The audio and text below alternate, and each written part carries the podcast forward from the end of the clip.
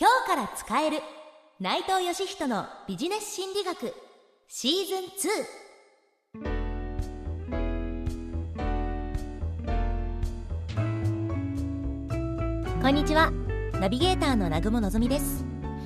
このシーズンでは遊び心を持ちながら学べる心理学をテーマに、今日から使ってみたくなる心理学をお伝えしていきます。そしてそんな遊び心のある心理学を教えてくれるのはこの方です。心理学者の内藤義人です。内藤先生、よろしくお願いします。よろしくお願いします。では早速行ってみましょう。だいきゅうかいのテーマは悔しい時の心理学です。まずはこちらのスキットをお聞きください。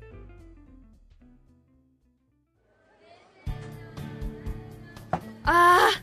もうやってらんない。まあしょうがないよ、こういうこともあるって。あんたは悔しくないの？もうちょっとで私たちの企画が通りそうだったのに。そりゃ悔しいよ。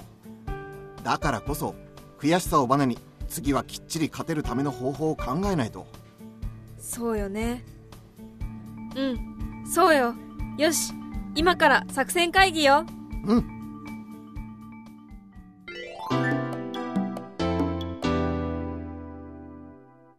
はい、悔しいことがあったとき、それをバネに頑張ろうってポジティブになれたらいいかもしれないんですけど、そんなすぐに切り替えられないよって時も多いんじゃないかなと思います。ということで今回は誰しも一度は味わう悔しさに関する心理学を内藤先生に伺っていきます。先生、悔しさに関する心理学にはどんなものがあるんでしょうか？はい、まずはですね、えー、悔しさを感じにくくなる考え方についてお話ししたいと思います。はい。アメリカのアーカンソー大学にデニス・ベイクという心理学者がいらっしゃるんですが、この方がですね、オンライン調査で調べてみたところ、えー、人生でどんなことに後悔するのかということをテーマに、よんじゅっさいからななじゅうさんさいの対象者にですね、まあ、後悔したことを聞いてみたんですが、一番後悔しているものが教育に関わることでした。もっと勉強しておけばよかったということで、後悔を感じることが多かったんですが、とはいえ、後悔を感じにくいという方もいらっしゃいまして、ではどういう方が後悔を感じにくい、悔しくないのかと言いますと、実はですね、やり直せると思っている方は、悔しさを感じにくくなっていたんです。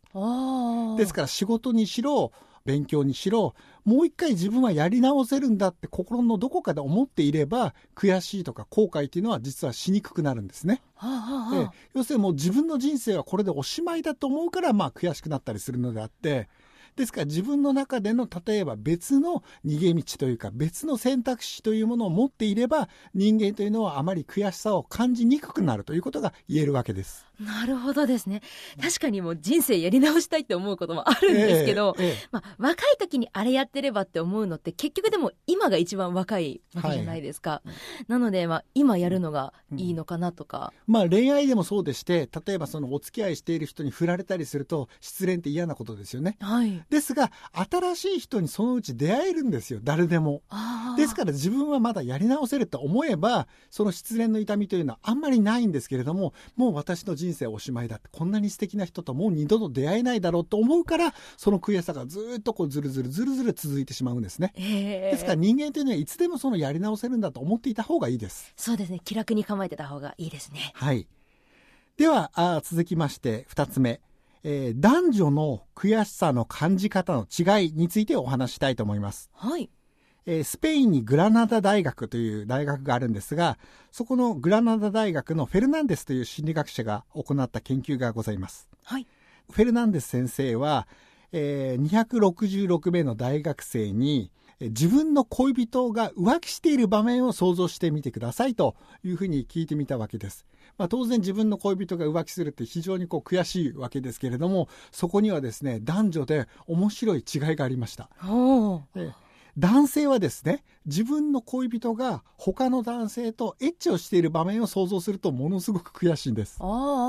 え、ところが女性は自分の恋人が他の人にこううつつを抜かしているというか、はい、そして心が奪われていると悔しいと、えー、そういう男女差があることが分かりました。はい。えー、ですから男性は自分の恋人がエッチをしなければそんなに悔しくないんです。えー、ところが女性の場合は自分の彼氏が他の女の子に気をゆもう許しているとか気を奪われているともうすでにもう悔しいわけです。そうですよね、ええ、そういう男女差があります。ああ、確かにその女子同士で話したりもしてるとだその浮気はどこからって話になった時に、ええええ、大体もうその関係を持つじゃなくて、ええ、その手前なんですよね。 そうなんですよ。そこには男女差があるので男性の場合は関係を持たなければまだそんなに悔しくないんです、ええ、女性はもうその前段階で悔しいというはあ、そういう男女差があります。面白いですね、はい、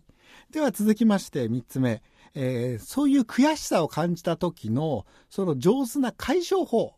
についてお話したいと思います、はいはい。えー、シンガポール国立大学のシューピン・リーという心理学者がいらっしゃいまして、この方はですね、まあ、あの普通の表現として気持ちに蓋をするとか自分の気持ちに封をするという表現というのはそのままのえー、文字通りの意味があって、その気持ちに封をしたり蓋をしたりすると本当にスッキリするんじゃないかって思ったわけです。ほうほう。でこのリー先生はまずですね、自分が後悔したことを紙に書き出させて、えー、紙に書き出してもらって、それをですね半分のグループにはその紙を封筒の中に入れてしっかり封をしてもらいました、はい、で残りの半分には紙をあの後悔したことを書き出すだけ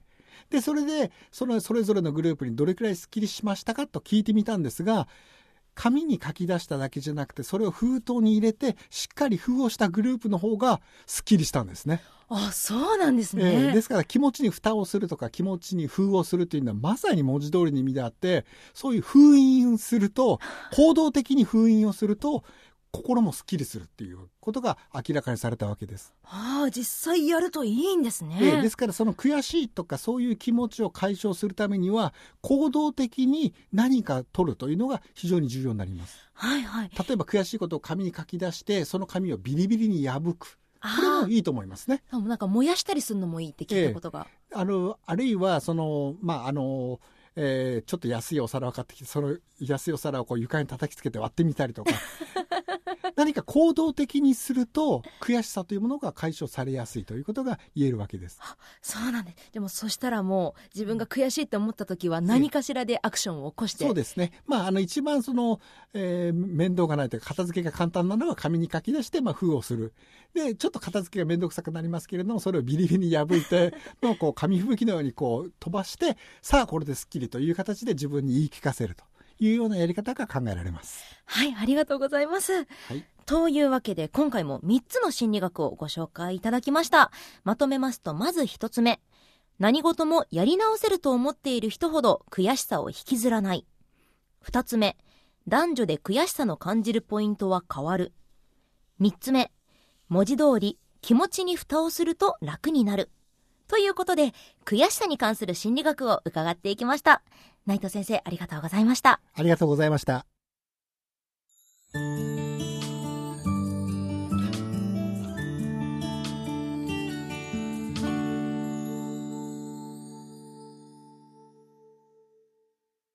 というわけでそろそろエンディングですが、最後に思わず人に話したくなる面白い心理学コラムを紹介したいと思います。今回紹介するのはスタンフォード大学のデール・ミラー先生の研究。ミラー先生はですね、試験ではちじゅってん以上の時に成績が U、優秀の U ですね、 U がもらえる時にななじゅうきゅうてんだった学生とろくじゅうはってんだった学生のどちらが悔しいと思いますかと聞いてみました。で、えー、はちじゅってん以上が優秀の U ですからななじゅうきゅうてんでもろくじゅうはってんでも当然同じなわけですけれども、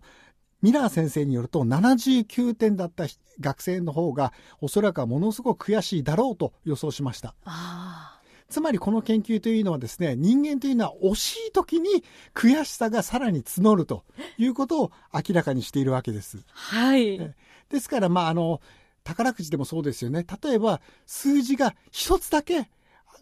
違うと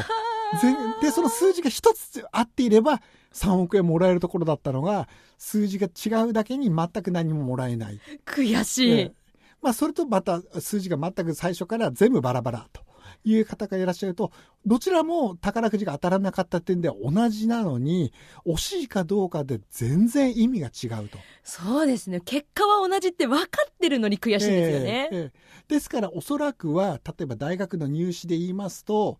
いってんさで合格と不合格というのは分かれるわけですけれども、おそらくいってん差で不合格になった人の方がもう全くひゃくてんもにひゃくてんも差をつけられて橋にも棒にも引っかからなかった不合格者よりはおそらくは悔しい思いをしただろうということが言えるわけです。はい、まあ、ですからその惜しいとですね悔しさが増してしまうので、負けるときにはおまけした方がかえって悔しくないということも言えるわけですね。確かにいっそのことはい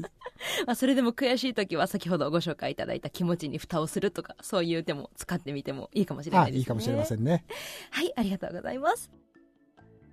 というわけで今回は悔しいときの心理学を学んでいきました。悔しい思いをした時や悔しさで心を乱している方が周りにいる時には、今日のお話を思い出してみてください。ナビゲーターは南雲のぞみ、スキット出演は森真代、石橋優、そして内藤義人でした。